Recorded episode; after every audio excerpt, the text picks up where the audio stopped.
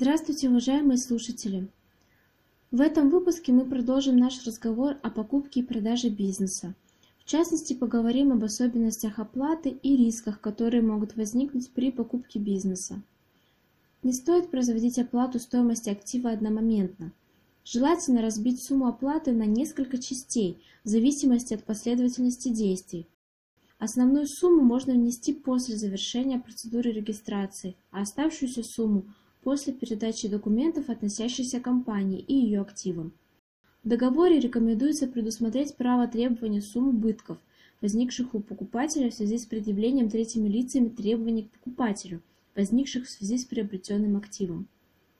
Не будет избыточным и включение в договор купли-продажи бизнес-актива гарантии заверений продавца – об отсутствии притязаний третьих лиц, ограничений и обременений в отношении актива, о достоверности бухгалтерской и налоговой отчетности компании, отсутствии задолженности на момент совершения сделки и так далее.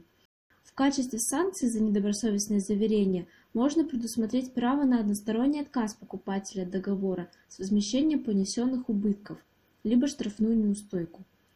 Другим вариантом может стать заключение договора с условиями о рассрочке платежа и о том, что после внесения первого платежа приобретатель бизнес-актива может в течение нескольких месяцев вникать в содержание деятельности компании, руководить ею, знакомиться с документами. Если доходы, которые будут получены от деятельности компании, окажутся меньше показателей, которые установлены в договоре, покупатель будет иметь право расторгнуть договор и потребовать возврата первого платежа.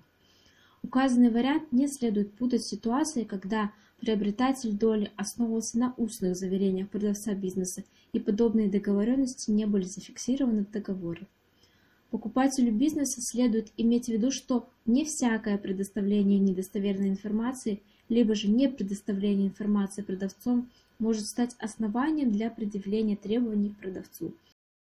Судебная практика показывает, что суды отказывают в признании договора купли-продажи доли недействительным, если истец ссылается на то, что он был введен в заблуждение информацией о прибыльности приобретенного актива. Мы рекомендуем включить в договор следующие положения. Во-первых, это положение об ответственности продавца, которое может проявиться в возможности покупателя потребовать снижения стоимости покупки в случае до начисления налогов, пени, налоговых санкций за период, который предшествовал приобретению бизнеса.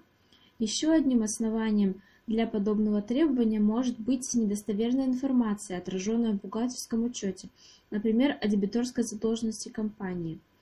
Также мы рекомендуем предусмотреть условия об исключении конкуренции с предыдущим собственником бизнеса, а именно разграничить сферы, регионы или срок, в течение которого не должен создаваться конкурирующий бизнес.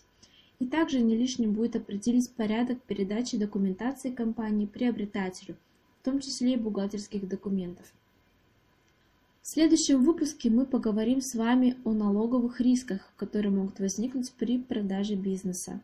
На этом я с вами прощаюсь. Всего вам доброго. До свидания.